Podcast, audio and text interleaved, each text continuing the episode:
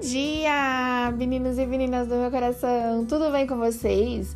Espero que vocês estejam bem.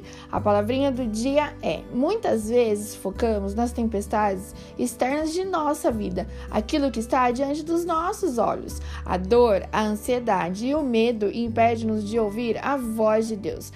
Ofereça a Deus os seus sentimentos, pensamentos e palavras, pois nada passa despercebido ao seu olhar e amor. Para ele, nada se perde, tudo se transforma. É preciso seguir com fé, acreditando naquilo que ainda não se vê, pois a tempestade é passageira. A fé torna as coisas possíveis, não fáceis. Quero deixar uma palavrinha que está lá em Mateus 11, no versículo 28. Venham a mim todos que estão cansados e sobrecarregados, e eu lhes darei descanso. Que Deus venha abençoar o seu dia e que seja um dia incrível e maravilhoso.